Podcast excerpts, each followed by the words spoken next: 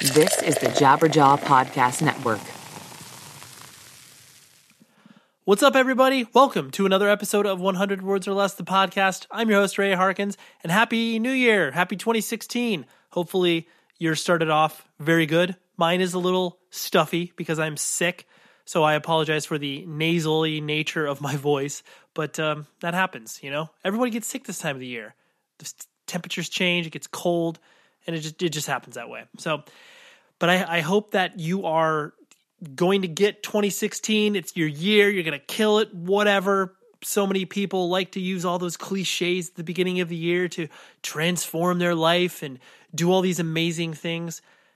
To me, it's all bullshit. You you should just be constantly evolving, constantly pushing yourself um, all year. Like you don't need a flipping of the calendar to do that. I understand it's very symbolic and it's easier for most people to wrap their heads around when they're doing that. But I just, oh man, I just can't stand that because I mean, you see it. I see it in the gym that I go to where it's like all of a sudden, first week of January, it's like, dude, this is way more crowded. Third week of January, it's a ghost town. And it's, it, I mean, it's hard. It's hard to care. It's hard to not be lazy. But um, yeah, so, anyways, I always push against those conventions. But if you use that as a motivating factor, awesome. Go for it. Do it to it. Anyways, you're not here to hear my thoughts of the new year. Well, maybe some of you are, but what many of you are here to he- listen to is a conversation with people in and around independent music, and uh, this one is so delightful. It is a longtime friend, Nick Grimaldi. Most people know him by Biggie, as his nickname uh, is is given to him. And you know, it's funny because in the entire conversation, I never asked him why he has that nickname, and I've known him as such for, gosh, you know, close to twenty years. And um, yeah, I, I don't know the story, but I'm sure after he listens to this, he will email me and be like, oh, this is why. So, anyways, maybe in the postscript, maybe in next week's episode, I'll be like, oh, hey, this is why Biggie is named Biggie. So, anyways, he manages basically most of your favorite bands that are active right now, from Every Time I Die to Circa Survive. Like, Good Fight Management is the name of his company, and uh, he does great, great work. And typically, I don't like to interview too many people behind the scenes because I know a lot of people kind of maybe feel disconnected from that because maybe they're not interested in working in the music industry or whatever. But Biggie is a perfect guest because uh, you know he himself didn't really know where he was going to end up for the future, and everything in regards to what people are supposed to do from a you know societal convention standpoint. I mean, he had no idea. So his his life story is pretty cool, and I wanted to share it with you. So he invited me over to his house we sat down, hung out, and uh, this is what transpired. So here's our conversation, and I will talk to you uh, after the jump. Are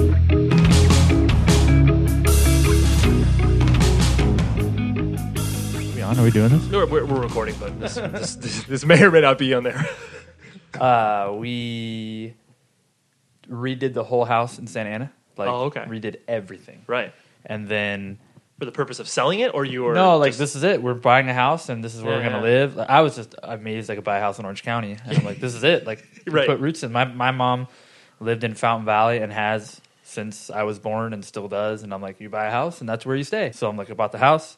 I redid everything, insane front yard, backyard, everything, every Mm-hmm. surface, and then you know, business picked up, and we're like, dude, we could like maybe go live in Costa Mesa on the east side of Costa Mesa or whatever. Right. And found this place, and wh- or while we were shopping, we just decided like the renovation was a nightmare, obviously, as everyone says.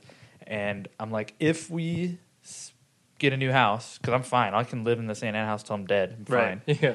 If we get a new house, it has to be like put the couch there, put the TV there, done. You know, I'm not doing anything. And so Right. This one, it's like a plug and play. literally, and this one was literally like, put the couch there. We had to get a bigger couch, but put the couch there, Right. mount the TV, throw my clothes in the closet, and I was like, see you later. Right. Don't do anything. Hey, Save take some pictures. We're good. Yes. That's, yeah. Yes. That- well, that yeah, that's definitely that's what it was like when we because I, I live in Tustin, like right by the, like, the district, and it was that was one of those things we were looking at places in like Huntington Beach and Fountain Valley, and it was like for our price range, I was like, dude, I could.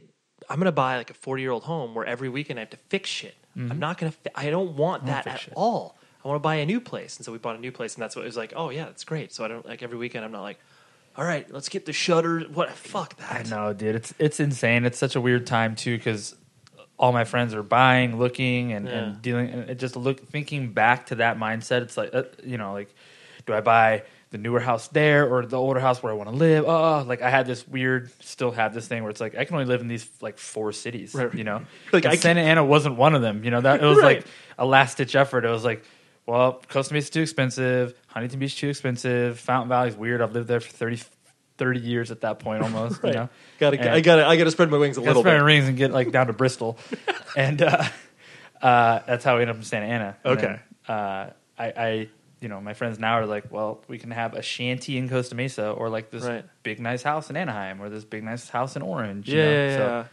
but I, yeah, I was like, I have this terrible thing where it's like I'll live in like four cities. Yeah. I don't know why. Hopefully it goes away. Well, hopefully it goes away where you. Get, well, I mean, you, it, I think it has to do with obviously a level of comfort where you're just Yeah. like, oh, this is like not only is this what I know, but then like I mean, obviously with people like you and I who are comfortable traveling, Mm-hmm. it's like we can see other stuff and experience other things. But then we're like, oh yeah, I'm going to go back because Yeah, why does anybody the best. right? Why would you live anywhere besides Southern California? Yeah, it's. Pro- I mean, probably more, more than necessary pride in Orange County. I have. Yeah. You know, like No, I- very, very much love Orange County. And uh, looking back now, it's like honestly, why? Besides like the weather and like obviously my friends, but it's like Yeah, yeah, it's yeah. great. But it's like the amount of like, oh, I could never like never leave. It's pretty, it's a little unjust. Mm-hmm. Right. I feel Yeah, like I'm yeah, a little you're- too into Orange County for kind of no reason. Now that I'm 35 and looking back and like, you know, we're not sitting around with Throwdown and Eighteen Visions Right. ta- uh, talking Not about the Orange softcore County. house. Right, right. No, we're not softcore, and I can probably live wherever, but it's like no, I live in Orange County. Yeah, that's, forever. of course. That's what that's what I that's what I'm doing. It's funny because you're one of those you're one of those people where it's just like, and I presume that you probably couldn't pinpoint. That. I have no fucking clue where I met you. Like Oh, God, we just no. we just existed in obviously the same universe. Parallel, uni- yeah, just through music, obviously through hardcore shows. Right. I don't remember anything before Taken. Right. You No, no, no, no. It was. Yeah. I, I mean, I, I played in ter- like a terrible band before that, but nothing that like we never. Our worlds never intersected. Like we never played shows besides you know playing public storage when it was public storage. Right. But that Back was when. you know that was that was nothing. Yeah, I couldn't. No way I could. That's Totally. how like most of my friends are, to be honest. Yeah, You yeah, know, yeah. Like that era of whatever it was, probably late '90s, early 2000s. It was just Mm-hmm. Yeah. a swirl of a weird case of like tunnel vision of like this is my journey. I wasn't in a band, you know, so it's like this Right. is like I'm just going to shows to mosh, jump off stages, just basically be obnoxious. Looking back, you know, like I was Hey, obnoxious. you, you you were actually you were literally taking the words right out of my mouth. So, I'll, I'll I, I, since you did that for me, I will I'll, I'll trace it back. So it was just like the the idea of like once I started to become you know take it started to play more shows with obviously all the Orange County bands, and we started to become more part of the scene. It was one of those things where it's like you were always this person where I was just like God, like Biggie's that guy. Like you're always nice to me, and I never had any sort of like misgivings towards you. But I was just like man, he dances so fucking hard and he dives on people's heads. It's like he's kind of a dick, but like, but actually, But I he's think always smiling and kind of like says hi to me. So he's not. I guess he's not a dick, but fuck him because my neck hurts. totally. It was like this. It was just this weird push and pull where it wasn't like I, I had no strong opinions, like I said, one way or the other. But it was one of those things where it was like, and it just got me reflecting on like when people's reputations precede them, especially within obviously the context of the scene, where it's just like I'm sure there are people who can like look back at that time and are just like, oh yeah, Biggie's the worst dude of all time. Totally. And- I've met so like it, sadly met so many people that are like, okay, I got to be honest. I used to fucking hate you. Right. And I'm like, dude, what? Like, I, I wasn't an. I mean, I guess I was. I was an asshole, not intending to be. I was You just were- in my own world. Right. Like, no, I think you, you, you said it back, like obnoxious, where it was like, but I mean, Yeah. you, you what, like 17? oh, like, 17 to like 20 something, just hyper as hell. right. all my friends were were the equivalent to Metallica to me. You know, like I would count down the days for a throwdown show and the days for these. Like I would go, I, I would I'd be so pent up, Yeah. and just be. I would lose my mind at Showcase Theater. The whole I couldn't even physically do it. Like I couldn't even jog as long as I danced back then. You know, like I don't even know how I did it. Right. but God, I loved it, man. And like maybe it's because I was never in a band, and that was like my stage, or just the fact that I I don't know. Yeah. I loved it, man. And and looking back, it's like, why did I think it was okay to walk on heads or to just Right. hit someone extremely hard? Like, it wasn't that intentionally, but Yeah. understanding like laws of, you know, You're right. it's gonna happen when the way I'm moving my body around with 600 people in this room the size of this office. You know, Right, right. no, is that it, it was it, like I said, it just really got me reflecting on like the the the notion of that because it's like because we were obviously sort of on the ground floor of that sort of scene becoming more nationally known, there was all of these these personalities. I mean, you included, where it was just like, oh yeah, it's like yeah, Biggie's that guy that like you know like he's not in the band, but like he'll travel with the band and like he'll definitely represent the scene. Like, he'll, he'll represent the pit, whatever Just you the want. worst words that we used to say. Like, totally, totally. and I just I find it so um I just find it so interesting because it is it is this thing where it's like because we're so young and dumb and then like having to like live with those sort of uh, reputations at such a an age where you know you shouldn't have a reputation besides Yeah. like in your high school maybe you Right. know but then it's like on a more nationwide level it's just so weird Yeah, it is. Like I, I just that I would travel and I would be, you know, a band, uh, these bands that in my head were huge. We we would go play places and nobody would move, and I'd be like, well, this is unacceptable. Like I must, I must activate this show. of course I must Like, set this off right Yeah, and like I literally took not like I like this is my job, but I took it like Norma Jean is not going to have a bad show. I don't care if these kids don't know them yet. You know what I Uh-huh. mean? When they're opening for Bleeding Through 100 years ago or whatever. Right. You know, and I would be like, I don't know why I took that on as like my duty, but I would every single day, all day, dance at shows on tour. I'd meet people and they were just like, I used to hate you all the time. You know? Yeah. Go places where they were like much like actual, you know, everyone talks about, oh, when the scene was dangerous. Like, yeah for me it was never dangerous Right, right. at all but i understand people there it was like when i talked to like dudes from syracuse and all that Yeah, and like Philly, meeting- yeah, yeah yeah. like meeting these you know yeah meeting these guys that i'm still friends with now and just like they could have killed me like acting how i was acting you know what if joe hardcore's like all right fuck this guy or guav like take out Right, one of his stop, 400 knives and he's like i fuck this guy you know luckily we're all friends now you know no, totally. It is. It is funny because I, I think it is a very. Uh, obviously, it was a very safe scene from where we were. I mean, because Yeah. it's just suburban, you know. And then it's like the big cities. I definitely distinctly remember of just like, yeah, once your worldview started to expand, where you're just like, oh, like yeah, there's some tough, tough people out there. Yeah, like I remember I would just mosh, mosh, mosh, and then I got to like a Syracuse matinee. Uh-huh. You guys played one, right? Like the New, the New Year's Day shows. You guys ever do those? Oh no, no, we never. I'm familiar with them, but we They're never played insane. one those. Like, And I just remember being like, I am not dancing. Like this is insane. This is not. This is. We're not in Orange County anymore. You know, Totally. We're not in Arizona. We're not in Texas. Right. We're in Syracuse with people with masks and Right. You know, We're not in. We're not in Salinas. No, we are not in Salinas. Jim Dandy's is not. You know, yeah no it's it, yeah it's definitely true when you, you you come up to that stark realization like not only am i far from home logistically but it's like this is a whole different culture here Yeah. I, I can't i can't do what i my obnoxious self normally Yeah. does I don't have like the whole world behind me just in case Right. at all. It's like, "Oh, go ahead, I'll be on the sideline. yeah yeah i'll just i'll watch you guys maybe i'll do a stage dive that's uh, that's about it yeah. um but you like you mentioned before so you were born and raised in orange county Yeah. like tried and true Tried and fountain true. valley I lived in Fountain Valley until I was 25.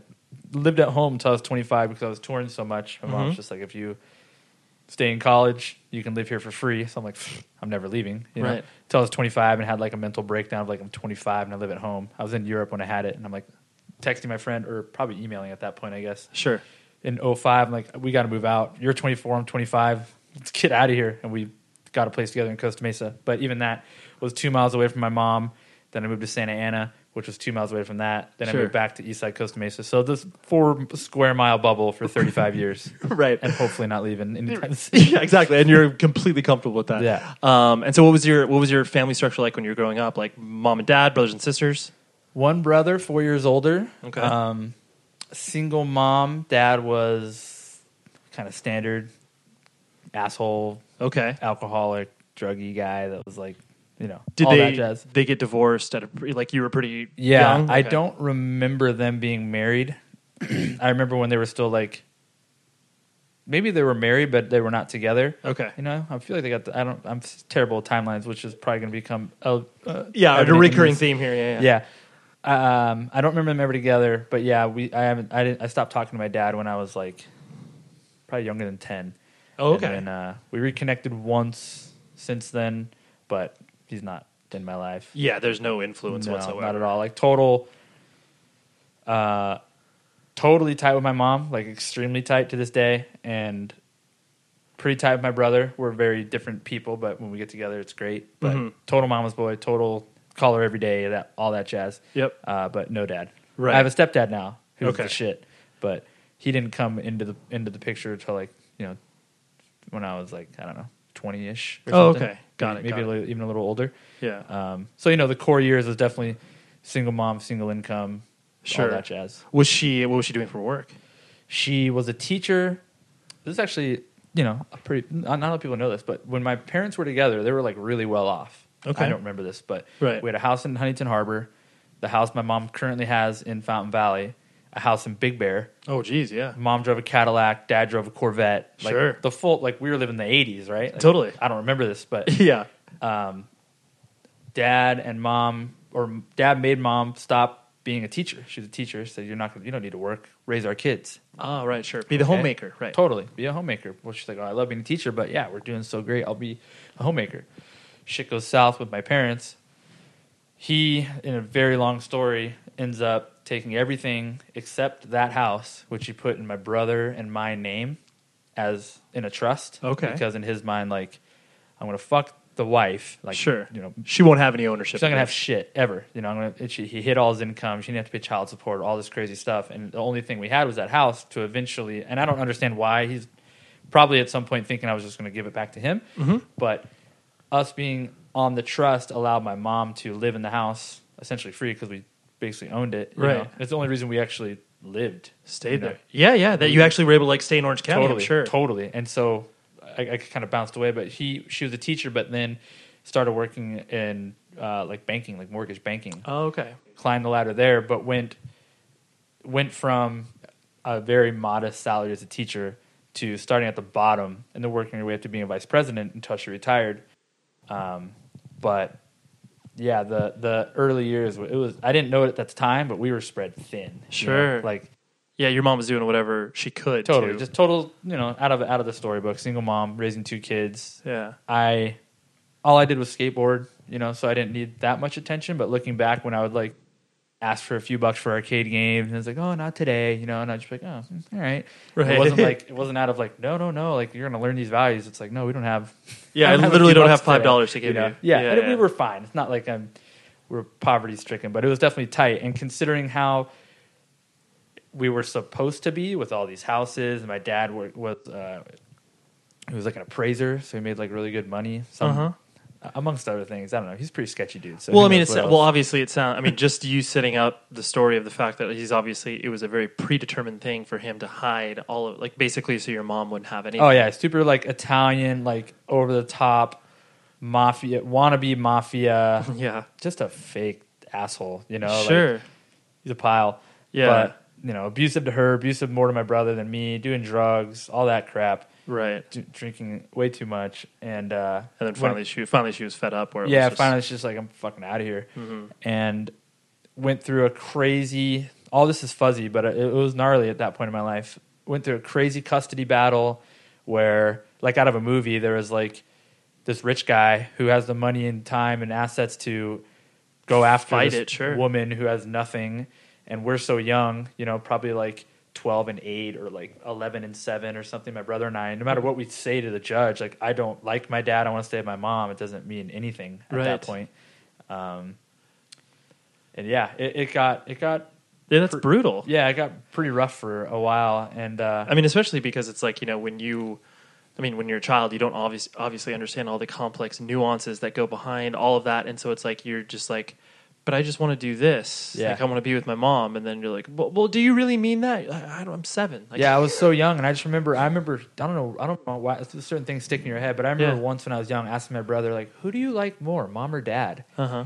And he was old enough to be like, you can't ask that. Like we love them both the same. And I remember being like, okay, and I'm like, but I love mom way more. Like, am I bad? Is that wrong? Like, Right. dad's kind of a dick. Yeah, You know, totally. mom rules. Like we were split like one week at a time. One week mom, one week dad. One week mom, Oh, one week okay, dad. got it. And So you, yeah, you were. It wasn't obviously like cut off to the point of where No. you didn't see him, but it's like you still were able to develop an opinion on yeah, him. and I just remember dreading the like fuck, Oh, dad week. You know, dude, Like, that's the God, it worst. Sucked. And it was it was like on one hand it was we had the bigger TV and we had all these toys and all that at dad's house. Sure. but I hated being there. right. And opposite, all we had was like you know my shitty chipped up skateboard, but Right. like rad mom. So like, Totally. we just looked forward to that, and we finally, you know, long long story short, we got it sorted, and it it ended when I was like seventeen.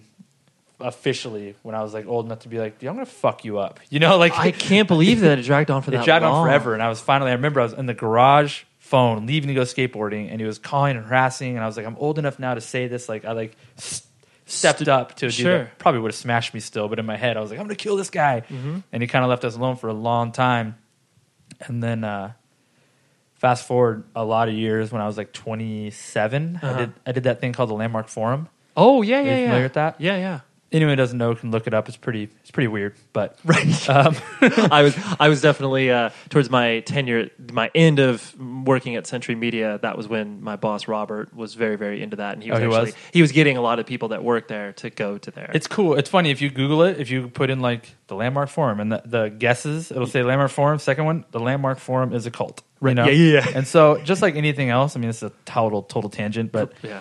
the Landmark Forum is amazing, and I highly recommend it. Mm-hmm. You just got to have your filter on and be like, okay, I'm taking that info, that info, that's fucking weird. I'm gonna leave that there. Right. That info's great, and I'm not gonna go and tell all my family to come if I, you know what I mean? Yeah, yeah, yeah. I just pulled out certain things. Use it as a tool rather Totally, than like, just like anything else in life. you sure, know? exactly. And uh, one of the things that got out of that like four day, all day seminar was like to just let go of things that you're holding on to. And my whole life, like if you ask anyone that's known me, I've never been like fuck my dad, you know, like at all. I didn't care. Mm-hmm. But after you go through this process, you realize that like you are holding on to something, and even even if like you know think it's affecting you every day, you just need to let it go, you know. And so I, long story short, I got his contact, reached out to him. We actually met met up, Okay, and like I said, long story short, he's still just an asshole. totally. you were just like this. like he this met my wife. It. Yeah, like this is my wife, and like if I was very upfront, I'm like, if we want to have a relationship, it has to start like today. Because if we go backwards, I'm gonna freak out. You used to hit my mom, you used to hit my brother, you used to hit me. You, you chose Totally. drugs and alcohol over us. Like we can't go back there. Right. But if you want to start today and say like, you know, tell me about your new wife and you know, not new, 15 year marriage and kid, and you can learn about my wife at the time and blah blah. So we met once and, and it worked. We met another time, and then he got weird about the house. That going back to like us being in the trust of the house and the fact mm-hmm. that we like let my mom in on the trust and all this all this stuff. And I'm just like, you're just still a psycho. I don't need you. I don't. I barely have time to even think about you now. Right. I just don't need you. I'm just going back with like my amazing family, amazing life. But I like turned the page on it, you know, Totally. thanks to Landmark and just being like, I even tried. I, when I when I told my family, like I told my brother, I'm like, I'm gonna reach out to my dad. He's like, Are you fucking crazy? Right, right. You This know? is this is a bad You're idea. an idiot. Right. And I had him do Landmark, and he's like, Yeah, that was awesome. I mean, I'm not reaching out to dad. Fuck him. right, right, but like Landmark is sick. I'm like, okay, well, right. yeah, That chapter is proverbially closed. yeah. He had like, I guess you know, quote worse than me. He was older, and Yeah.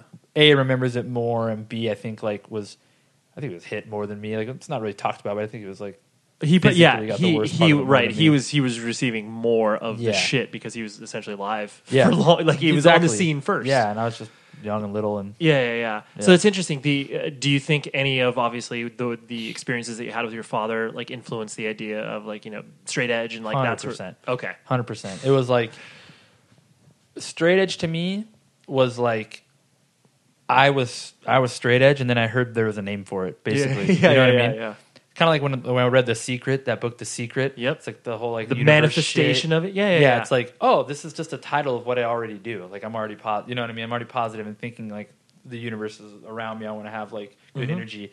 But yeah, straight edge was like you know, drink, don't smoke. Yeah, I, all I do is skateboard. It, it started technically with skateboarding because it's like when people were getting into it in like seventh, eighth, ninth grade, it's Mhm. like, well, I can't skate when I'm drunk, and that's all I wanted to do. Right. So it's like everyone's drinking. I'm going to skate. You know, I'll go to the party, but I'm going to go. I'm going to be skating in the front or something. Right. And then I, I just never got into. it. I tried like a couple beers with my older brother once. I'm like, Right. this is whack. yeah you're like not interested in not this. interested, and never looked back, and don't will never look back for sure yeah that's what I mean. Like it's people are like, I can't believe you're still straight edge, and it's like I said, I'm just me. There's a title out there that makes sense to be totally that, but Yeah, no, I'm, I mean, I'm the same way. Where it's like, I, but it's funny because I still have this weird notion that it's like, if I give up that title, if I just, you know, I mean, because we're grown ass men Yeah. now, we don't need to call ourselves I straight don't. edge. I mean, I have an X right there, you know, Yeah. on the ground. right? but I know. We yeah, we we we have yeah, Still love Urban X. Outfitter accoutrements that you know show that we're straight edge. a little subtle. Right, but then I always look at it where it's like, if I give up that title, I feel like the dumb kids win. Like the people that give straight edge a bad name Totally. will win because people like you and I have like, oh, we're not that title anymore. It's like, well, no, like we are. yeah, like I'm still super,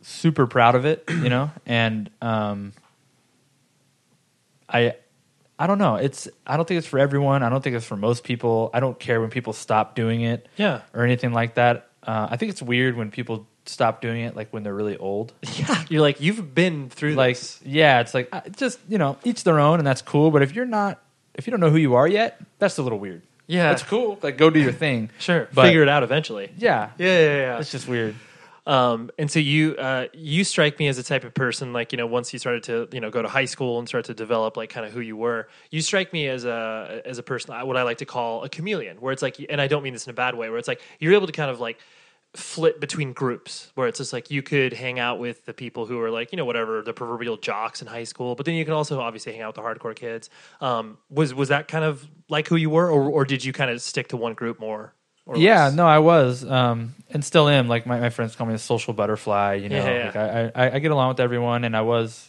you know uh, we actually had it lucky at our school because everyone talks about like oh we were the weird like seven straight edge dudes at our school which we were but when i was a freshman the like seniors like the football stars like our literal quarterback and running backs were straight edge and Wow. so like it kind of set this weird like all right straight edge dudes are all right i mean granted those dudes are not edge now and probably weren't like six months later Right. but it set this like precedent of like straight edge kids aren't necessarily like the, the dorks and the weird outcasts like they're just Right. There was, like, a at the tone. parties Yeah, yeah, they're yeah, at the parties and they're just not drinking you know still Sure. get our little jabs but Right. yeah totally i would hang out with my crew of weird straight edge dudes and then like skateboarders and you know like some of the like cool guys at school and all that jazz. That's that would that would define me. But then I, when i met the like huntington and newport guys then it was like party over. I'm like dude fuck my school. These dudes are whack. And there there was such a bigger crew than our weird eight. They're like a weird like 50 you know? Right, i'm like yeah. this is great because know? you, you did you go to Newport Harbor?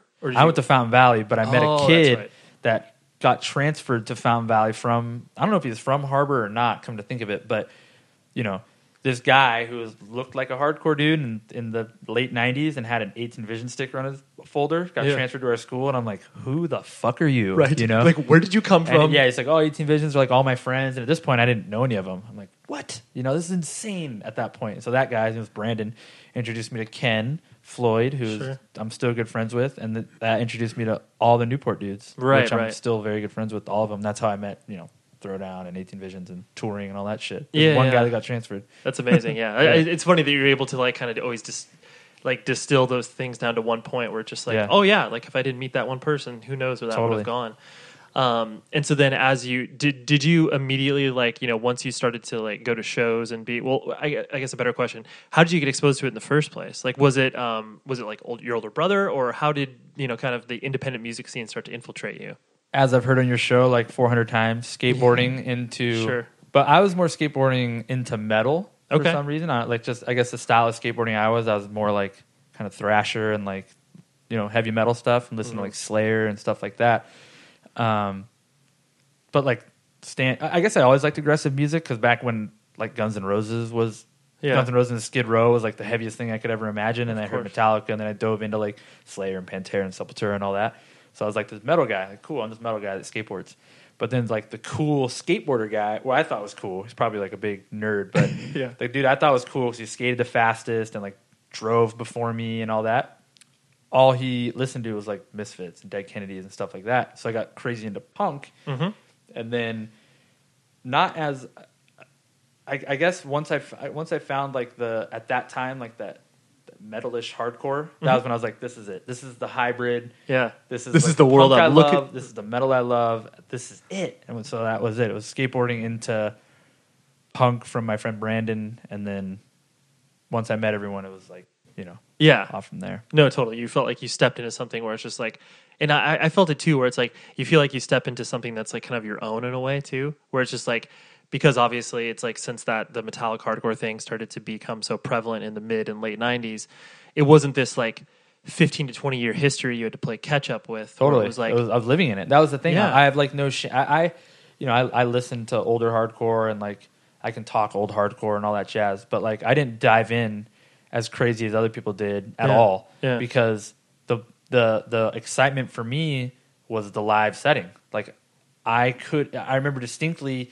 like being heartbroken if I was like into a band and then finding out they were from Europe.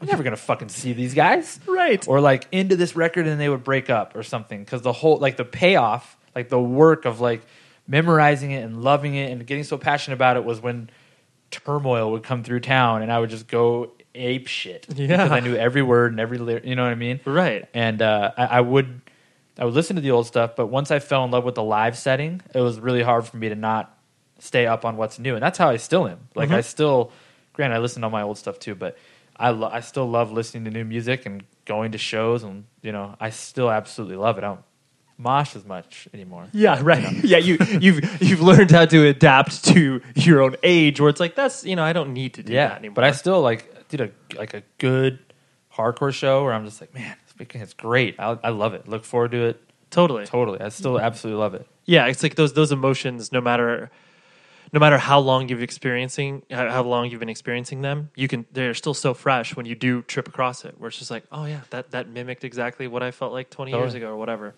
Um, the uh, did you like as you were you know going through high school like did you like did you care at all in regards to school like did you have sort of a path where it's like oh i would like to you know do this i know you mentioned that you wanted to be a veterinarian at some point Yeah. like was that all kind of filtering through high school or was like music kind of your your your your beacon as it were Um, well, my mom, since my mom was a teacher, she instilled it very early. Like education's important, and you know, if you do well in school, I would get like rewards for good grades and all that Oh, okay. jazz. And uh, what that I, I did really well in school, like really, really well. And it was actually it seemed pretty easy to me. I, I was I'm, I'm just like a fast person in general, so like when it came time to do homework, I'd be like, just try to get through it and go, and then I can go skateboard or go, go play whatever. You Sure. Know? So I always did good and always like did all my homework and all that jazz. But then as it went like into the later years, like thinking about college, my mom, like I said earlier, was like, you can live at home for free if you go to college. And I was just at this cross crossroads where I'm like, fuck, like I have no idea what I want to do right all I care about is hardcore and touring. My friends are going on tour. How you know how can we do this? And I just weaseled through. I went to OCC Orange Coast College, like community thing for two years, mm-hmm. and would tour on like the summer break, the winter break, spring break, because all my friends were in college, and we would literally book it around that. And then like every once in a while, I would take a semester off because I got to go to Europe, and like I'll never be able to do this again. I got to take a semester off school right turns out I went a hundred times, but like at that time, Yeah, yeah, like yeah. I took a semester off. So I just kind of like weaved, we bobbed and weaved, and it took me five years, but I got a degree from Cal State Fullerton. Um, but it was all the college thing was just because my mom. It was beat into me like, got to go to college. Totally. you got to go to college. you were just you were just biding your time totally like, Yeah, and, yeah. and I had to figure out how to appease mom so I could live at home, but make sure I get ingrained with all my friends who want to take me on tour, and then it like like simultaneous. It was like I was finishing college. Dave Dave Peters and Dom from Macaluso from Throwdown were finishing college. All of us at, at uh, Cal State Fullerton at that point. Okay. and then it was just like, all right, we're all done. Let's go, and we all just went on tour. you Right. know? it's like yeah it uh, it timed perfectly Totally. And it look, looking back, it's like people always ask, like, you know, what degree should I get to get into management? And the, you know, Yeah. nothing, of course. But Right. and, and it's like, do I need the degree? Absolutely not. Did I probably learn time management people skills like everyone talks about? Probably. But Yeah. it's, it was just a. It's hard to say. Like, did I need it? It's like I don't know. It led me on this path that I went on that I ended up loving. So sure, I'm Sure. gonna say it was crucial. You know what I mean? Totally. Some way or another, it, it all. But I, I. I think usually like to me what's sort of indicative of that experience is like the, your ability to obviously realize that that there is obviously something important important in regards to like the societal standards and obviously like upholding your promise to your mom Totally. but then also having the context of just like but i'm still pursuing the shit i care about you Yeah. know so it's like because obviously it's like some people and i think that's you know uh, people just get lazy where it's like it's hard to do both but Totally. you were just like well no i gotta do this because i gotta do this Yeah, and I would hustle. I would stay in the know. Like I would do shows on my own. Like I, I was doing everything I could to be as active as I could without being in a band. That's all. Everyone I knew was in a band. Yeah. Everyone. why did you never play in a band I can't do anything. I have no talent. That doesn't. I I mean, can't that, run around like an asshole and scream on stage, Yeah, well, right? I, I mean, that, that clearly, that most of us that ended up doing that I don't can't even have. scream. I don't think. I don't even know. I, could, I just could never do it, and I, I don't know. And you I were- was obsessed with it though, dude. Like more than probably most people. Like I would go to like all of. I would go. I probably there was probably like three years where I didn't miss an 18 Visions practice. Why Oh. was I doing that?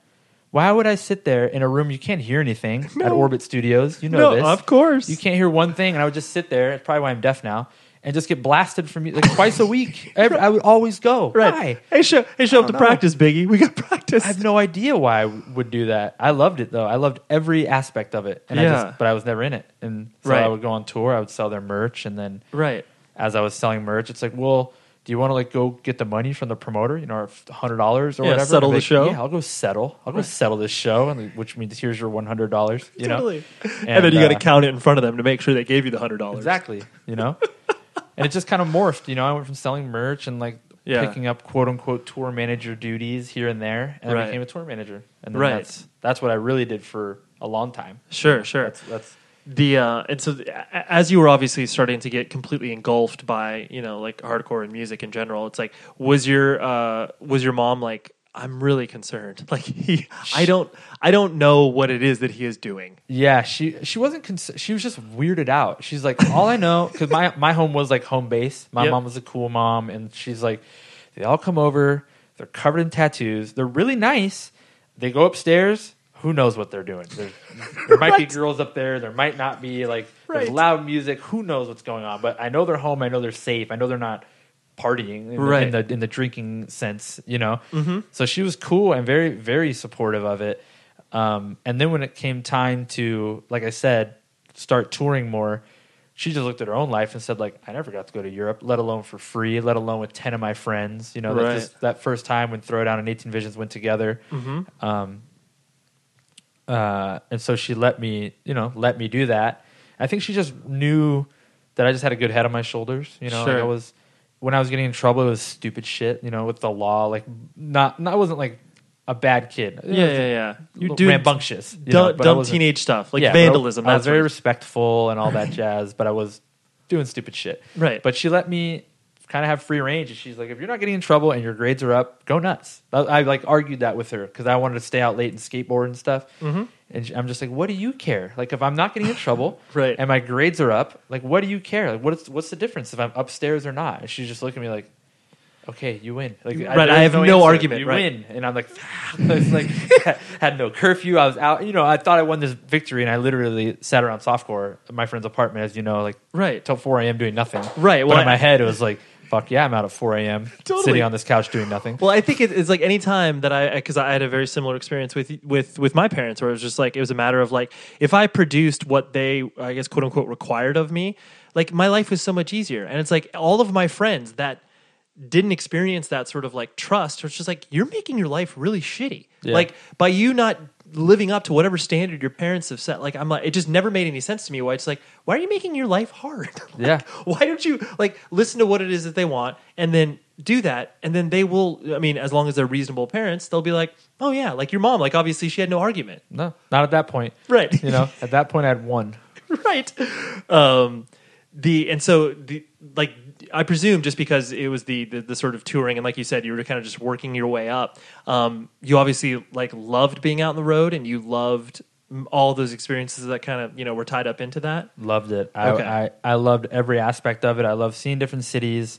I loved being at a show every day. Yeah. You know, like, it, it's crazy to think back now, like the bands I toured with and how many hundreds of times I saw them and watched all the whole time. Just stoked. You know, Yeah. I don't even get it how I could have, but I just loved it so much. And uh, meeting everyone, met so many, so many amazing people that I'm still friends with, and so many like just cool experiences, bad things that happen, great things that happen. Just live a fulfilled, what I would consider a fulfilled life for so long that you know I did it for ten years straight. Right. You know, hard. yeah yeah yeah Yeah, I did it hard. what was the And, uh, longest that you were i guess gone for within a year Uh, I would say ten months, ten out of twelve.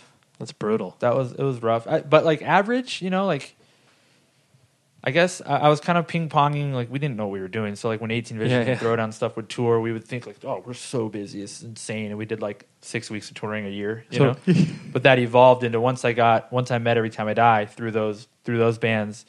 Those guys are like animals, and so they would just be gone. you Mm-hmm. Yeah, know, 200 I plus would- days a year, yeah. Totally. Like I would, I would say an average year at that time was like eight to nine, eight months average, and that's like barring a six month album cycle, and then like, or a, uh, sorry, a six month writing period for a slow year, and then Yeah. like ten month crazy year. So I would say like oh, probably eight is their average, and uh, that was when I was like, okay, this is like real deal. I can't work because kind of I was kind of ping ponging around. Like, who do I go to? Like, okay, I'll go with you for two weeks and you for a month. This is like.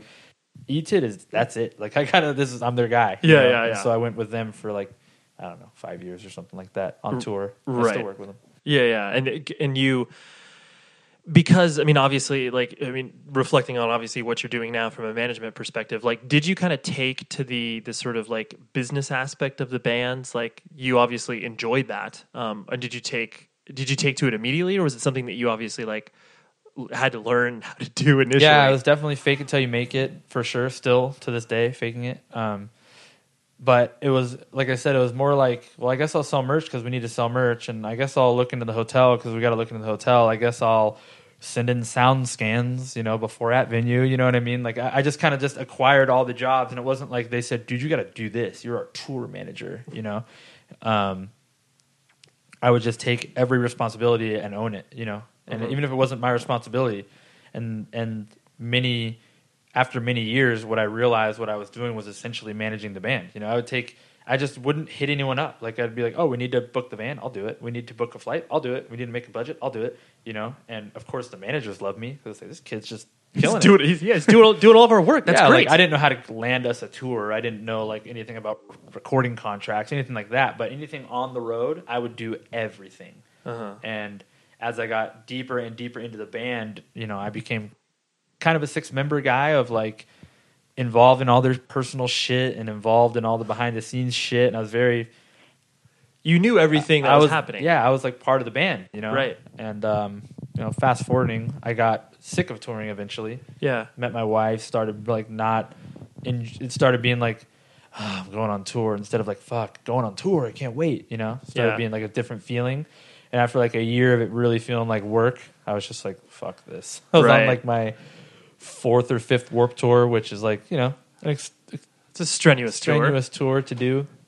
What? And, uh, so with the the like, uh, talk to me more about that feeling that you get when, or that feeling that you got, obviously when you when you kind of hit the wall of touring, because it's like a lot of people, um, you know, do go through those like spaces where it's like, oh, like maybe this is something like I'll get out of or whatever. But it's like you know, tell like walk me through because I mean, yeah, touring is obviously such a weird beast for people who just like Yeah. either experiencing it like in very little amounts or don't experience it um, beyond just the band playing in front of them. You know. Yeah, it was interesting because after a while, I st- like I owned. I I always felt like like I'm part of this band. I'm part of this band. And then the, re- the reality was like I'm not. You know, like Right. I'm, I'm just a crew member. Like like fire me. Like I'm working my ass off to make sure their career has longevity and they get bigger as a band, which is great.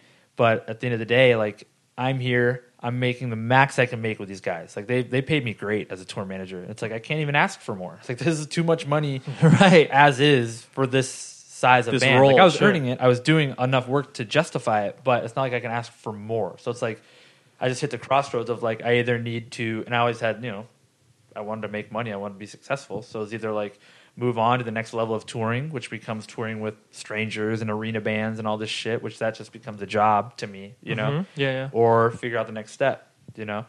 And I didn't know it, but at the time, this guy Paul Conroy, who I call my mentor, um, who was managing bands and stuff, and I told him like, man, I'm just just done, you know. Like he used to manage Every Time I Die, didn't at, didn't at this time, but like he owned this big company and stuff, and like I'm done. I don't know. He's like, well, why don't you just come off tour and be a manager? I'm like, okay, You know, that sounds what does that mean? Yeah, and he's he's the type of person where you know someone can say that and then like walk away from me at Warped Tour and just like see I'm on to the next thing. Right. But he was at he got in his head and he's like, no, really, like two days after Warped Tour, fly to New York, meet this band, let's pick up our first band together. I'm like, okay, and that's Right. how it started. Right, You know? right. We flew and picked up as weird as, as it sounds now that I don't work in that world. We the first band I managed was VNV Nation Oh, okay. with him. Oh, that's that's right. I think I remember, Remember that. The um, and so was it was it one of those things where you just felt like uh like you were like, well, okay, I guess this is the opportunity for me to get off the road, like, and you're like, I'm going to put my all into it. Yeah, well, it was like I'm gonna try this because I didn't know like what.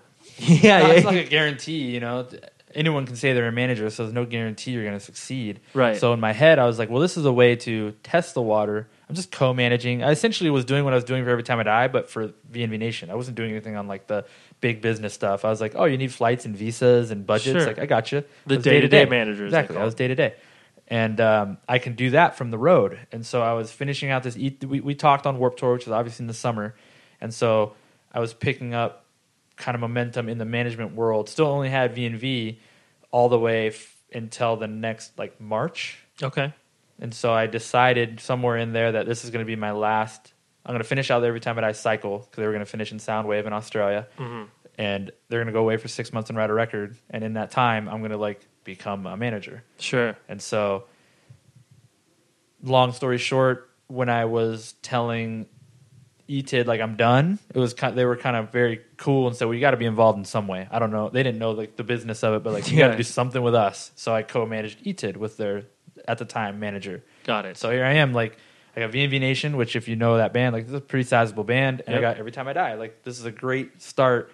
Absolutely, to it adds management. it- the the credibility that you were able to bring to the table. Was yeah, and it was and. I was comfortable. It's like I was I had ETID who were like my best friends, and I, if I fucked up, they're just like "Eh, whatever. You know, they're not gonna hang me out to dry or yeah, anything. yeah, yeah. And then um, you know, I I I have I have some connection to pretty much every band I manage, you know, like on a personal level. Just like with this podcast, like pretty much everyone you do, it's like some weird like, hey, we remember in the in 2001 we did that thing in Chicago, like Yep.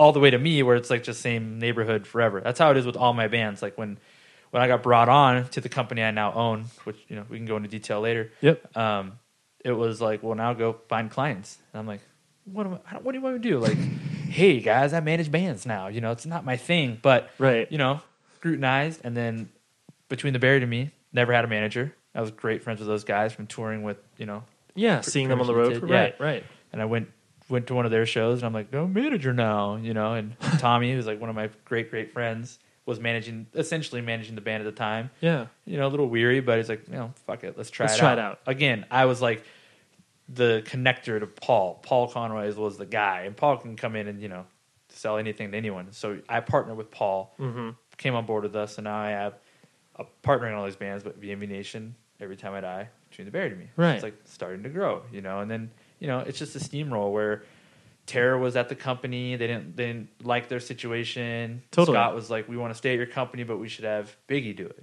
So now it's you know, just starting to grow. you Right, know, right. And, and, and Well, I, I and, and I think it's what I mean. You you recounting those stories, I think is I mean leads into a question I was going to ask, where it's like the um, you can definitely see the people who have obviously like I, I guess come from a quote unquote scene, and obviously it's like you know you just know people because you know people because Mm-hmm. you spent so many times in the same rooms as these people, and so there's that sort of like inherent level of trust where you're just like, oh yeah, yeah, you're on the same level. You you know you speak the same language.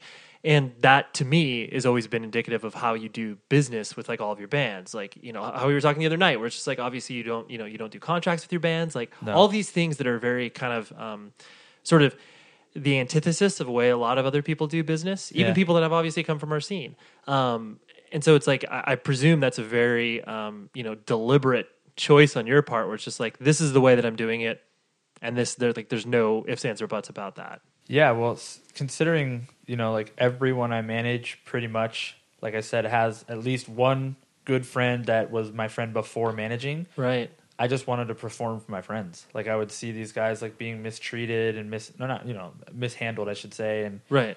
dudes that are unhappy, and I just I couldn't get it, and it, it doesn't stop now. Like Yeah. it, it- my biggest band I picked up was Circa Survive last year, and I remember meeting those dudes and just being like, I can't believe this is how. To my head, Circa. I saw them in these huge shows, just like, oh, there's that huge band. Like, Yeah, must totally. be nice being Circa Survive. Totally. And then I meet him, and it's like, you know, Anthony's going through tons of problems. There's personal problems inside and outside of the band, financial problems. They hate their managers. They hate their labels. They, you know, what do we do? It's like we're gonna break up. I'm like, what is going on? Like, Right, yeah. you're sitting on a diamond. Like, let's hold on for a minute, give me six months, and let's you know Right. regroup. You know what I mean? And, and I don't know where I was going with that. No, but- no, no. But I, I, I mean, I, the the well, it's funny because I, I mean, I hear this quite often where it's just like the the that the kernel that you're getting at is the the fact that you obviously just want to be helpful. Yeah, I do, and that- that's the thing. Like, don't get me wrong, my friends love to make fun of me. Like, I'm a, I'm a suit. I like to make money. I like to be successful. I have no guilt about the success I have or any of that stuff. Right. But the core root of me, I love helping people. I'm a dude that would rather give a gift than get a gift. I, I just love it. Like I get so much enjoyment of like someone texting me saying like you've changed our life or like man we were we were in a bad spot or Right. you know this situation would have sucked if it wasn't for you. Like it's the best thing in the world. Or like, It's hey, like, hey, you'll return a call. Like, yeah. I, Or, I'm like I'm so shocked when it's like That's the other thing. Like, oh yeah, like I can't get my business manager on the phone. It's like, what are you talking about? Like, you realize he money wor- right now off you, right today. Today they're making money off you. I don't never get it. right. He works. That person works for you. You Yeah, understand? to the point to where like if I am in like if I don't see my phone or if I'm in the pool or something with my kid, uh, like 30 minutes will go by and they'll be like, hey man, not a huge like they'll text me and then like not a huge rush, but making sure you're all good. You Right. never don't reply. You know, like oh no, I'm good. I'm just in the pool. you Yeah, know? yeah. I'm just like they're not mad. They're just like, did you reply right away? Everything cool? You know, Right. like I'm on it with replies. You you've emailed with me. You know, it's Of just like, course. you know, Yeah, yeah, yeah. You're you're you're you're engaged because obviously you're the the passion and like you said the the identity that you've created for yourself in regards to like helping people. I think that that really jumps through and that obviously that makes bands and people that want to work with you more endeared to you because you're just like, "Oh yeah, like the, you just want to help." Like yeah. it's and not I just get I just get lines get blurred. I just get wedged in from business into personal. You know, dudes that are like. I don't know. Like, what should I do with like tax stuff? What should I I kind of want to buy a house? I have like we made all this money. What's the best thing to do with it? And I'm not an expert by any means, but uh, let me at least connect you with people that know. And so I just become the guy that people come to. You know, totally. with Can you help me with this? Sure. Yeah, totally. And the answer is most of the time, yes. Right. You know, as long as Like, it's yeah. involved with music, I'll probably be able to point you in the right direction. Yeah. Or or maybe help Hopefully. you myself. Yeah. um, the uh, you actually mentioned this a little bit earlier where it's like the the because so many people speak about like you know imposter syndrome where it's just like yeah fake it till you make it like that sort of idea where it's like you don't have any idea what you're doing but you need to act like you know in order for people to like have confidence and that sort of stuff um, obviously because you mentioned that was the case for you for a long time um, when did you feel like you kind of turned a corner there where it was like oh i feel comfortable like Yeah. in be, like you said being able to offer advice and being able to like actually be a quote unquote professional um like you know it, it doesn't have to be a specific moment Oh, but there's, like, a, there's an exact Oh. moment. well, it's, it's less a moment of when I, I, I it was a moment when, when I took the training wheels off. Basically, Okay. like I was connected to Paul Conroy, Yep. and he was my guy, and I was like proudly he was my guy. Like, oh, I'm Paul's dude. You know, he would never say I was day to day. He would call me his partner. Sure. but in my head, I knew what time it was. Like he was the guy. yeah you're you like know? i know where i sit yeah. Like I'm not filing lawsuits against you know labels without Paul. You know, right and so he was my guy. We were killing it. We were doing probably I probably had like five bands, and uh, he was taking a part of the commission. I was taking the vast majority of the commission, but he was like my go to for the big picture stuff. sure And uh, as as Paul has done, he jumped to the next phase of his business career. Mm-hmm. He kind of has like a two or three. I didn't know, but he has a, a few year window that he stays like engaged, and then he kind of he's just he's swimming, he's going up, you know. Mm-hmm. And he sat me down in L.A. and he's like, "I'm leaving the music business," and my fucking head almost exploded. He loves to tell this story now. Now that I made it out on the other side, and he made it on the other side, Sure. he's like, "Dude." I told everyone, and every, most people were probably sort of grateful because he's like he's a badass. So most people were like, "Cool, fucking boss is gone. See you later," you know. Right. And he's like, everyone I could tell was either happy for me or relieved, and then there was you that was like, uh, Where- he's where am I going? Yeah, he's like, I felt like I told you your dog died, and I'm like, that's how I felt. I'm like, what the fuck are you talking about? Right. Like, what are you talking about? You're not. I don't know what to do. You know what I Right. mean? He's like, you know what to do. I'm like, I don't know what to do, and uh, that was when I was just like, all right, like, fuck it, and I had to tell all the bands, I'm like, Paul's leaving. Does that affect where? do you want to do you want me wanna to stay, with me? Like Right. Joker ass Biggie, like moshing, you know, like do you want to stay here? And everyone stayed. And uh, to this day, there are definitely times where I'm just like, I'm calling my lawyer. I don't know about this. You know, I'm Right. calling. This is a tricky label thing. I'm calling Carl. You own the label forever. You know, Mm-hmm. um, and I'm I'm still learning so much, and I'm still um, not what I would consider to be like a business badass, like the dudes that I look up to. But Right. I can run a management company, I can manage a band, and I can uh, delegate properly, but also not make clients feel like I'm just delegating everything. You know? Yeah, yeah. You're yeah, you're hands on enough to where it's just like they're and not hands on by saying like you're placating somebody, but you're hands on where it's like you're getting the value out of whatever you feel that it is that you know we've agreed to from a commission standpoint. Where it's, yeah, it's not just, just, never. I, I would just be. Supp- my my fear is when I hear these bands like, yeah, I fucking hate our manager. We pay him all his money, he doesn't do anything, and it's like in my heart, I'm like, what if like. What if like the story so far sits around and says that about me? you know, like, what if like you know Yeah, that's like yeah. the biggest fear in the world. But like I don't think anyone does that. But I Right. make sure I just try to make sure that I'm never that guy. Like totally. I'll answer everything you ever need. If I, I'll be honest, if I think it's a terrible idea, I'm not just going to say yes and do it. You know, I'm definitely not a yes man, but I will try to get it done for you. you Right. know, whatever it is. Did you? Because I, I do think that's an import, an important component that I think a lot of people. I mean, I totally had this misconception. Granted, this was like late '90s, early 2000s, when the idea of managers for hardcore bands was such a weird concept. Yeah, it it was like is. I was like, oh, like Ryan Downey's the only person that manages hardcore bands. Like, every, Totally. the, that didn't make any sense. And even that was because he was yeah, Throwdown and bleeding through. They're like best friends. I was Of like, course. I guess like you know how to write a great email and can probably like open a bank account for us. Like, let's go. And they all learn together. Yeah, that's know? that's that's the manager. Yeah. but like because so many people feel. Uh, I say the public perception is the idea that it's like the manager is some sort of like you know puppet master, and it's just like oh whatever the manager says goes. Like we Yeah. hardly have that choice. Like it, do is that still common? Like do people still perceive it that way? Like from I don't know, just the limited interactions that you kind of see out there uh, as far as the perception is concerned. Yeah, I don't know. Like it's so different now. Yeah. Now it's worse than ever. Like Mm-hmm. in terms of people saying you're a manager. I mean, there's no there's no prerequisite. There's no credentialing necessary. Right. So like you got a Gmail account. yeah, I mean, thank God. Like otherwise, I maybe I wouldn't have a job. But Yeah. it's hard to sift through that bullshit. But I don't know if like, I guess, yeah, I, I can't really. Yeah, I mean it's a tough thing because I mean I think a lot of it has to do with the fact that it's like there are so many people that obviously say they manage bands, but then they clearly not only is it that they're faking it till they're making it, but then they're just making some really really horrible decisions for people, and then you know that business relationship is dissolved and people hate each other, and then that kind of perpetuates that That of just like, perpetuates people thinking like, well, managers suck. Like this guy didn't do anything; he just took money, which is a lot. What a lot of managers are doing, you know? Right. Like, of course, things are getting done, but I mean, most managers work off fifteen percent. Mm-hmm. That's a lot of money.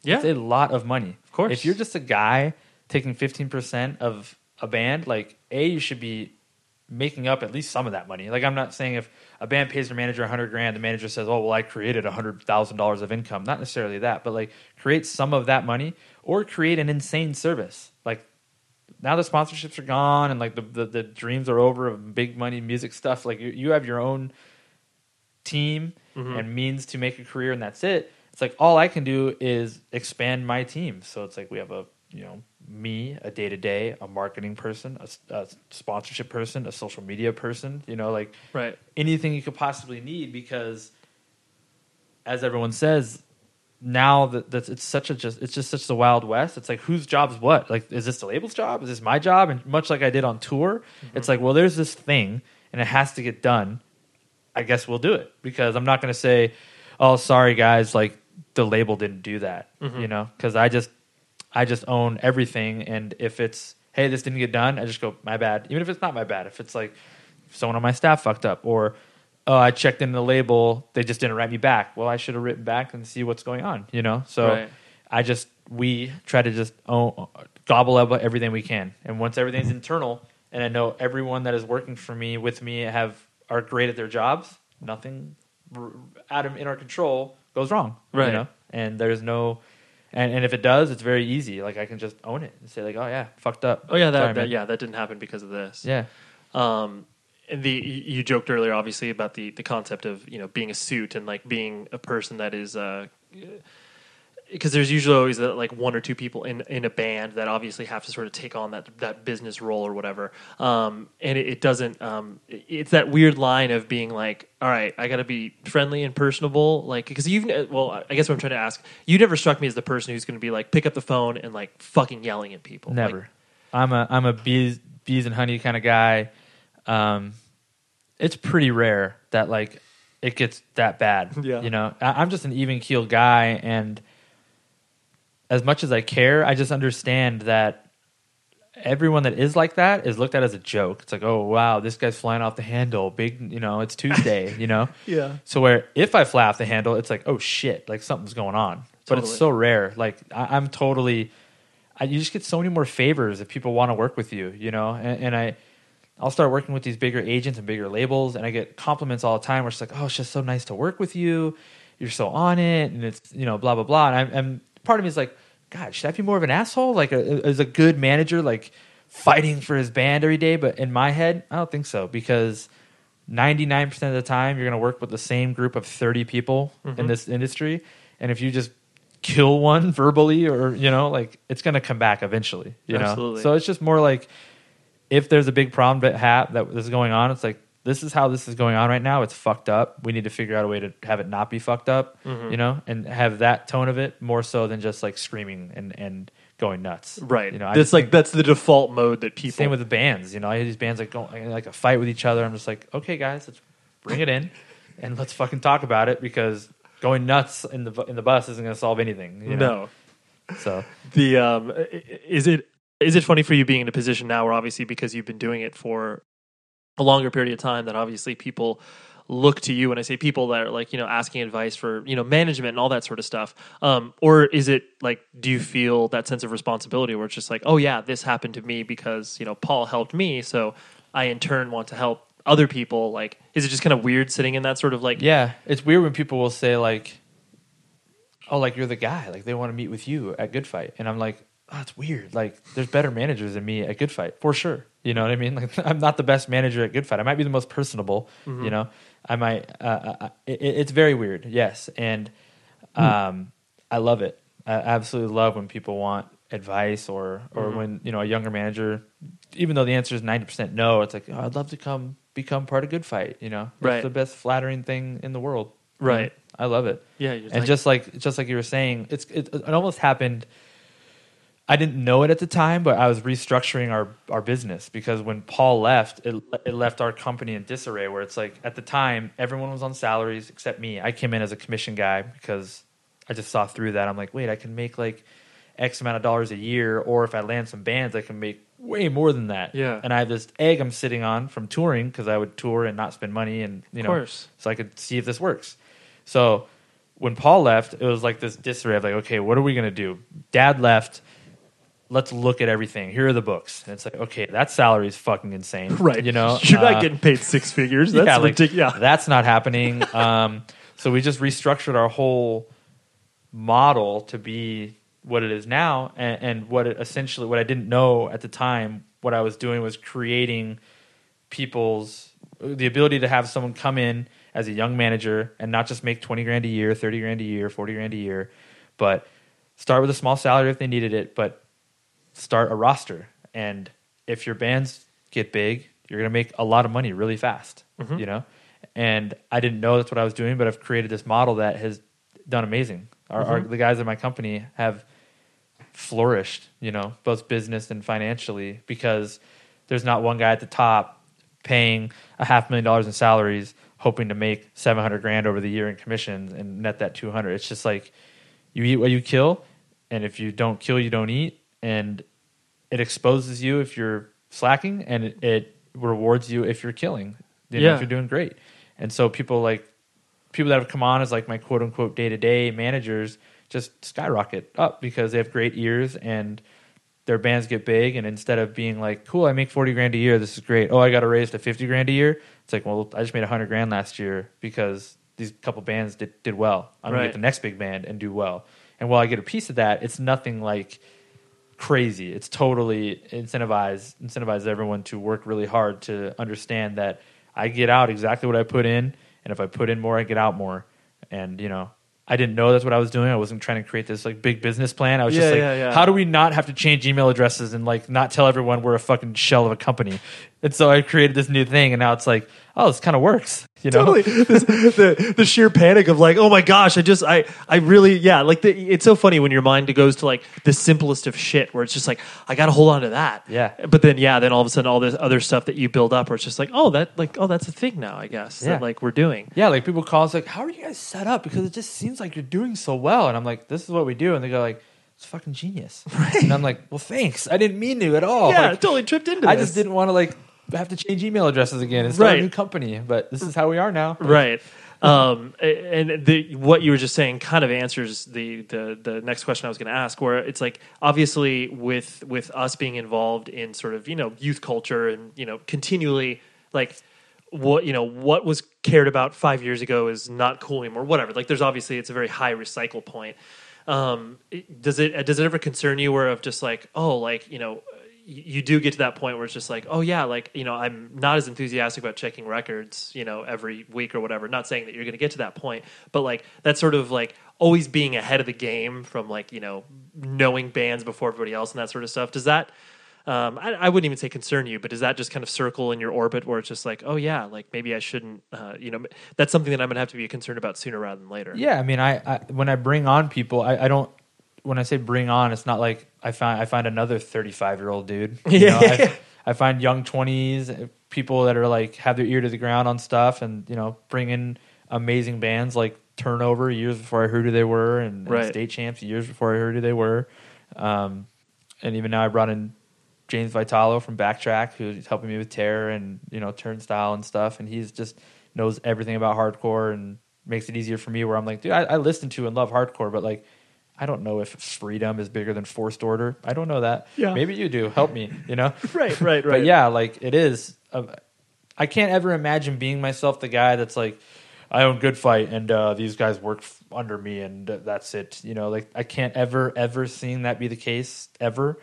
But I am conscious enough to be like, I need young people to keep keep this thing happening and not just be some weird graveyard company of like, well, they have all these cool old bands, but like they haven't like built a band in, in a long time. You know yeah, what I mean? no, totally. That's a good point. Yeah, you don't want to. Yeah, you definitely the the graveyard notion where it's just like, oh yeah, I've been managing the same band for twenty years, and like that's Yeah. it. It's like you know, it's like there, there's certain bands where it's just like, oh yeah, we've had the same manager for twenty five years. Does he take care of anybody else? No. what? Like, Yeah. you've literally just managed one band for Yeah. twenty five years, and that's it. Yeah. yeah, it's definitely a weird thing. Um, the last thing I want to hit on was just the um, uh, you know the the idea that you you are like you I see the way that you deal with bands as very much like you still are that sort of proverbial like sixth member or fourth member, how many ever are in the band. Um, do you still feel like you're you're filling that role, or do you have to kind of sort of emotionally disconnect as well, where it's like just because you do have to have that sort of like I wouldn't even say professional distance because you're not like that, but just you know uh, how have, how have you navigated that? Because sometimes I'm in. I'm in, dude. Like, dude, I, I, I was uh, from, from the highs of like being anxious for Circa to go on to five thousand people at the shrine yep to like getting goosebumps watching that show to being like hand on my head, like stressing, like, dude, why are these pre-sales so low on this tour? Like, this band's great, the album's great, everyone loves, you know, the package is great. Why is this happening? It's not like, eh, fuck, get them next time. You know, like I I carry it all, the highs and the lows, big time. You know, probably more than I should with how many bands I have and like. Yeah, I was gonna know? say, how do you, I mean, like that's that's uh, I mean, for lack of a better term, like stressful. I mean, that's obvious because you're you're. I mean, you also strike me as a very like heart in your sleeve person, where it's like you you are because you kind of take on these bands and like you don't have that distance, like it that emo- I'm sure that emotionally wears you out. Yeah, totally. I mean, Okay. luckily, most of the time it's like the it's good. You know, Yeah. luckily it's like oh I can't wait to go see this sold out show. That's the usual vibe. But every once in a while it's like, man, like I'm gonna write this terrible email to the band to say like, hey, put your head down and get through this tour. It's gonna be a rough one. Mm-hmm. And knowing what that would feel like if I was in the van or bus or whatever. It's just it's it sucks. And Yeah. now the, now that some of these older guys like okay, so I'm leaving my wife and kid to go play these shit ass shows because I have to make money. It's like, so this is a job. Where now this is just a job, Mm-hmm. and it's like, yeah, you know, you're clocking in. Right, See you in a month, right, and it's brutal. Uh-huh. know? And I hate, I hate when that happens, but it happens. Right. You know, and uh, and do you do like and you obviously try like you. I, I presume you obviously try to be um, as empathetic as you can to those situations where you're just like, hey, like yeah, like you said, we'll put your head down, get through this, because hopefully the next things on the horizon will obviously be better. And there'll be more hope or Uh, whatever. That. Yeah, like I try not to dismiss it. Just be like, dude, just get through it. It's a bad tour. We'll get a good one soon. but at the Right. same time, I don't want to be like the sky's fucking falling. Like maybe maybe we look at day jobs, you know. So it's like finding the the happy medium of like we're gonna get through it. It's a tough time of the year. It's we we went too diverse on this bill. Right. It's too many bands are touring too much in the U.S., which is a I could do a whole podcast on that topic alone. Right. You know, um, too many full time bands taking away da da da. But yeah, it's it's finding the happy medium of like get through the tour, but I promise I care. It's not for lack of trying. You know, if you want to see all the marketing that we paid a ton of extra money out of my pocket, out of my commission that I pay to have people do, I'll, I'll send you a list. Like it's not for lack of trying. Some tours just don't connect. you Yeah. know? It, and it's crazy. You know, you do one tour it's insane, and then do a tour nine months later that's insane, but sandwiched in the middle was this shit ass tour. You're like, why? It's Right. not like we just farted it out. Like, I like fuck that one. Like, yeah, we'll just throw that right. yeah, like we we take extreme, ex- so much energy and attention to detail when it comes to touring that it's just like, why did this not work? Mm-hmm. And another one that's just you can't you you you can't keep tickets from selling. Like the other ones are just flying away. It's like why? Like what the hell? Right. It's so weird. And there's no the person that figures out that science is a millionaire. You know what I mean? Because totally because no nothing science. right nothing is is is calculable this Exactly. is it's all just uh yeah you, like you said it's not for lack of trying you put your best foot forward and then you're just like well i can't control this at this point Yeah, like I cannot, I can do everything but physically take the card out of the kid's wallet and purchase the ticket. Can't do that. Right. I'll try everything up until then. Right. You know, and it's oh man, it's brutal. right Nothing, nothing sits worse than like I have this weird rush of like work at like nine and ten p.m. at night from band members getting off stage. That's kind of like band time anyway in general. And so Right. like up, up and working late at night, and I'll get the like, well, Kentucky sucked. It's like. Mm-hmm. Turns out, you know, yeah it's tur- right Tur- turns out that the evidence is that's stacked up the past 15 years that kentucky isn't a hotbed Yeah, it's like I. What do I say? It's like, dude, I'm sorry. At least you're in Iowa tomorrow or something. You know what I mean? Like, kinda, and like I, I, I, I but it's not that I don't care. I care. It's just I don't know what to say, man. Like, yeah you you're like get through it. right you you're know? like yeah I, I identify with that your band's I- not shot. You know, this is you're still selling records. Your last tour did great. Your next tour did great. This one's not working. But Right. like I said, luckily, most of the time it's the like. Holy shit, Dallas was insane! Like, Mm-hmm. oh my god, this sold out. You know, that's Mm. that's the general vibe. Right, you right. Um, and because you obviously, I mean, like you have a family, you have you know a daughter. Is it um is it one of those things where it's like you you find your t- you just have to budget your time more? Like how are you kind of like you know addressing that sort You of? want to hear my exact day? No, I would. Because you know I have an exact day. of course, It's not. It, it's very scheduled, but not in the sense of like, okay, it's this time I must do this. It just works out like this every time. I wake Right. up early, get the first round of emails done, wake my kid up, probably about like eight thirty or so, mm-hmm. uh, because she's a, she stays up late and sleeps in late, which is a whole nother story. right. but wake her up, eat food, maybe watch some TV, have like a little hangout time. You know, peeping at the inbox, like it's laptops maybe on the table while I'm with her and stuff, but Sure. nothing insane. Um, get her dressed and ready to go to this like group nanny situation we have. We have like a nanny that watches like five kids at a time, Okay. and that happens at uh, we take her at ten. Come home and clear out the inbox. Train at my house ten thirty to eleven thirty every day, and then take a shower, go eat lunch, and then it's like the second round of hard work. Sure. All my like stuff like anything like this or phone calls, everything I try to schedule in the afternoon because the morning is kind of chaos with email and like getting the kid out and making sure I have time to work out and all that stuff. Uh, and then the afternoon is more like, okay, I'm gonna dive into the things that take more than five seconds to fire back an email, do my calls, like really Right. Do the more bigger picture bigger stuff. picture stuff, Right. and that goes until you know whenever essentially. But five five thirty, Yep. that's when we either I get June, my daughter June, or my wife gets June. We meet back here, and then it's like life away time, family time with dinner, some sort of activity, whether it's like going to the spectrum or just doing something fun, you Sure. know, and then come home and either swim or get her down until bedtime. Mm-hmm. Right. And then once we put her down, open the laptop back up, do that like kind of nine to ten thing. Sure. And then, you know, hopefully it dies out and I can go to bed. Right. Right. But right, that's right. pretty pretty regular. Yeah. That's well. I mean, it's yeah. You. But it's I- fine. You know, it's it's definitely like like I hate being like, well, it's eight thirty to nine thirty. It's daughter time. you Yeah, know, it's yeah. not like it's. I've already put in a good chunk of work, and then it's daughter time, and then I come back to work, and then it's workout time, and then I come back to work, and then I Right. go eat and go to the other office, and then it's back to work. You know. Yeah. Uh, and then it, but that it's funny because my wife works a ton too. She owns her own business, so we both have to just focus and be like, this is June time. She's been with a nanny. She needs our full full on attention, and we give it to her, and it's amazing. Right. And then she, you know, she's almost three. She's kind of getting to the point where it's like, all right, guys, like do my own thing now. Like put me in my room. I got toys and iPads and all sorts of Yeah, stuff. yeah, yeah, yeah. And uh, yeah, that's like the full the breakdown of pretty much Monday through Friday. Right. That's. I mean, because I, I think it's you have you have to plan for that stuff because otherwise it's like if it's scattershot and you're just kind of like figuring it out as it goes. It's like yeah, that Yeah. that's I watch the families that do it like that, and it's like, dude, it's so inefficient, you know. Yeah, yeah. And I hate saying like your family's inefficient, but at the same time, it's like, dude, we're we're all doing so much right. to have a life that we want.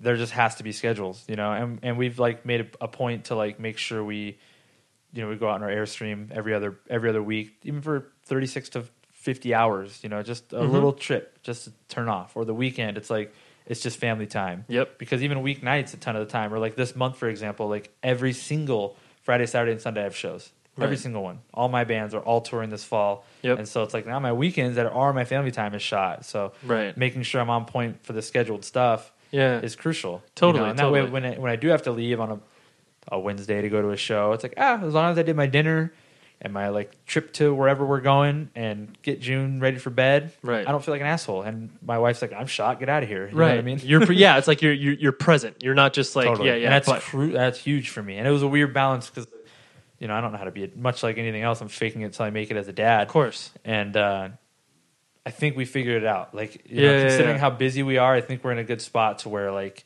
my kid's not going to look around and be like, oh, I don't even know my dad. Or, Yeah, I don't you know. My parents aren't even existing in my life. Yeah, Yeah, but at the same time, it's like, yeah, I'm kind of on my own. I got to like figure out my own shit. I'm not just like my Yeah. parents aren't just staring at me 12 hours a day or anything. totally, you totally. know?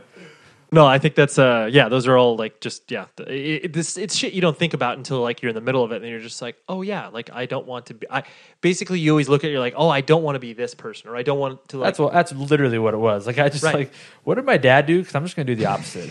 like, Totally. was as easy as and that is. and it's amazing that you have those like uh, those blueprints to look at, like whether it's like you know y- y- your own direct experience with you know a family member, or it's like someone else you've seen, where it's just like, oh yeah, they turned out like this because of this, so I'm gonna like I don't want that, so I'm Yeah. gonna do. This.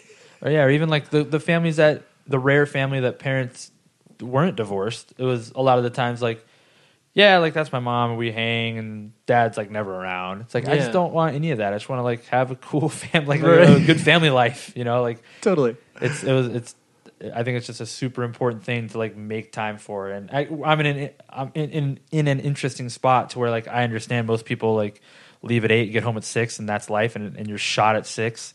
I luckily work half the day from home and half at the office, so I can be there for the morning, Yep. leave whenever I want, as long as I get all my shit done. I'm going to be able to have a free schedule. And so, you know, I don't just look down at anyone that worked a 10 hour day and is like, dude, I don't want to go to Chuck E. Cheese at all. I'm Right. shot. you Yeah, know? yeah, yeah. But since I like what I do, while it's a lot of work, I'm never just It like, doesn't feel "Dude, like just work." give me home. Just give me home. I got. I'm so stressed. Like, Totally. Yeah, you yeah, know, even yeah. my stressful days, it's like, well, at least I was stressed out talking to all my friends. At least I was like in a Right. shitty spot working with dudes I love. You know, right. Working with something I'm passionate about. Exactly, like working to better my company instead of working for someone else. That who cares? Who cares if I do well? It doesn't affect me. I don't get more or less if I do a shittier job. You know, Mm-hmm. Right. So- I'm I I'm at this level. It will be unaffected by my sort of work or lack thereof. Yeah. Yeah. Yeah. Well, this was spectacular, Biggie. I appreciate you hanging out. you has classified as spectacular? I, I enjoyed the conversation. I was very much looking forward to this. So you you, you delivered, my friend. Hell yeah.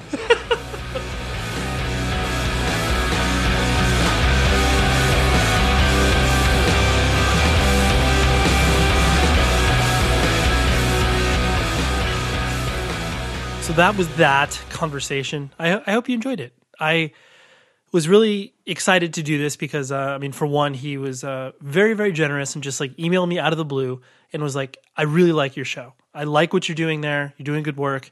This is cool. And anytime you hear that from like a friend who, you know, you may not hang out with all the time, you just like see him at shows occasionally. It was very, um, yeah, I don't know. It maybe, it gave me the nice warm and fuzzies inside. So, um, yes, the episode this week is actually a new producer, a person who's going to try it out for the next, uh, you know, month or so and see if uh, he, for one, enjoys it, and for two, is able to uh, to hang out with me and uh, all the content that I produce. So, big shout out to Anthony Patera. He plays in a band called Zombie. Incredible band. You know, I mean, you'll know a lot more next week because I will be uh, maybe talking about them on the year end episode. For those of you that have been asking for that, it's going to air next week. So, yay! You can hear me and my friend Joey and my friend Jeremy talk about our year end list. But, anyways, that's not why I bring that up. Thank you very much, Anthony. He's the producer for the next month, and uh, hopefully he enjoys it and we'll continue this relationship. If not, no, no harm, no foul. We walk away. so, big shout out to him. Visit the show's website, 100wordspodcast.com. Follow the show on Twitter, 100 Words Podcast. And um, yeah, email the show if you want to, 100wordspodcast at gmail.com. And until next week, please be safe, everybody. You've been listening to the Jabberjaw Podcast Network, jabberjawmedia.com. Shh.